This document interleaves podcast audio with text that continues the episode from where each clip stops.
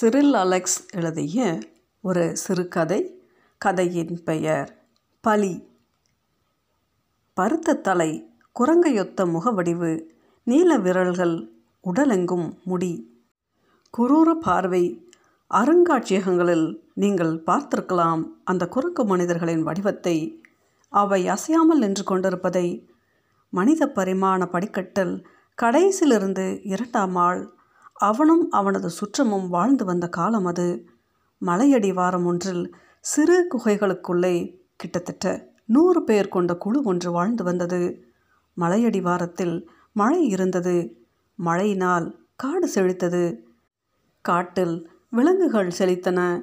விலங்குகள் சிறந்த உணவுகள் மிக லகுவான அரிய கோட்பாடுகளற்ற உள்ளுணர்வுகளால் உருவாக்கப்பட்ட கற்கால பொருளாதாரம். விலங்கோடு விலங்காகவே வாழ்ந்து வந்தான் மனிதன்.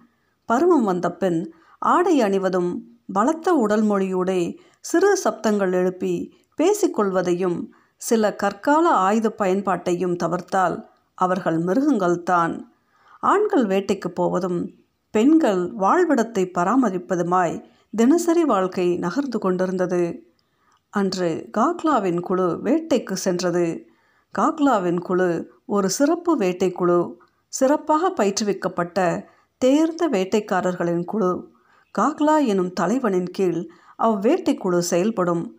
வறட்சி காலங்களில் குகைகளுக்கு அருகில் உணவு கிடைக்காத பட்சத்தில் ஒரு நாள் முழுவதும் எதுவும் சாப்பிடாமல் இருந்துவிட்டு காக்லாவின் குழு தூர பகுதிகளுக்கு வேட்டைக்கு செல்லும். பெண்கள் குரலெடுத்து ஒப்பாரி வைத்து அவர்களை வழி அனுப்பி வைப்பர். ஏனெனில் காக்லாவின் குழுவில் எல்லோருமே திரும்பி வருவதில்லை.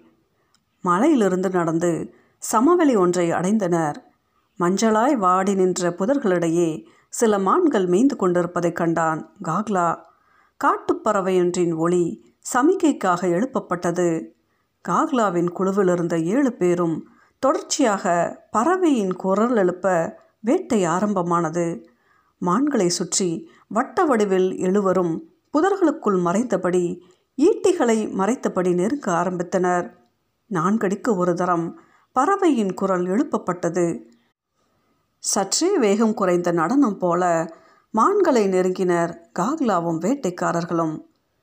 காக்லா தன் மீது நிழல் விழுவதை கவனித்து மேல் நோக்கினான். பெண் சிங்கம் ஒன்று உச்சி சூரியனை மறைத்தபடி அவன் மீது பாய்ந்து கொண்டிருந்தது. அந்தரத்தில் நின்ற சிங்கத்தின் கண்களும் காக்லாவின் கண்களும் ஒன்றையொன்று சந்தித்தன. நொடி பொழுதில் சுதாரித்து உருண்டெழுந்து ஓடினான் காக்லா. காக்லாவின் குழு களைந்து ஓடியது. சமவெளியில் வேட்டையாடும் போது முன்னால் தன் உணவும் பின்னால் தன்னை உண்பதுவும் இருக்கும் என்பது காக்லாவுக்கு தெரிந்ததே. அவன் விரைவில் மரங்கள் நிற்கும் பகுதியை அடைந்தாக வேண்டும். இம்முறையும் அவன் குழுவிலிருந்து ஒருவனை சிங்கங்கள் வேட்டையாடும். காக்லா மரங்களை அடையும் முன்பே சிங்கம் அவனை துரத்தாமல் திரும்பி இருந்தது. காக்லா திரும்பினான். மற்ற ஆறு பேரில் ஒன்று இரண்டு மூன்று நான்கு ஐந்து. தூரத்தில் நான்கு சிங்கங்களின் நடுவே ஆறாம் அவனின் கால்கள் புற்களின் நடுவே ஆகாயத்தில் நின்று கொண்டிருந்தன. சிங்கம் ஒன்று அவனின் கழுத்தை அழுந்து கடித்து காலால் அவன் நெஞ்சில் கால் வைத்து உடலை அமிழ்த்தி பிடித்திருந்தது. கலைந்து போன மான்கள் தள்ளி சென்று மீண்டும் மேய ஆரம்பித்தன. சிங்கங்கள் இனி தாக்காது. அவற்றிற்கு பழி தந்தாயிற்று காக்லா மீதமுள்ளோரை கூட்டி மீண்டும் மான்களை வட்டமிட்டான். காக்லா குழு மலைக்கு திரும்ப மூன்று நாட்களானது. குழுவில் இரண்டு பேர் குறைந்திருந்தனர். காக்லா சோர்வடைந்திருந்தான். வறட்சி காலம் நீண்டிருக்கும் என கணிக்கப்பட்டிருந்தது. மழை நாட்கள் வரும் வரை தன் குழுவில் எல்லோரும் உயிரோடு இருப்பார்களா எனும் சந்தேகம் எழுந்தது. இரு வாரங்கள் கழித்து மீண்டும் காக்லா குழு வேட்டையாட செல்ல வேண்டியிருந்தது.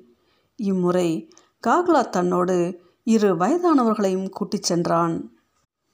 சிறில் அலெக்ஸ் எழுதிய இந்த சிறுகதையின் பெயர் பலி.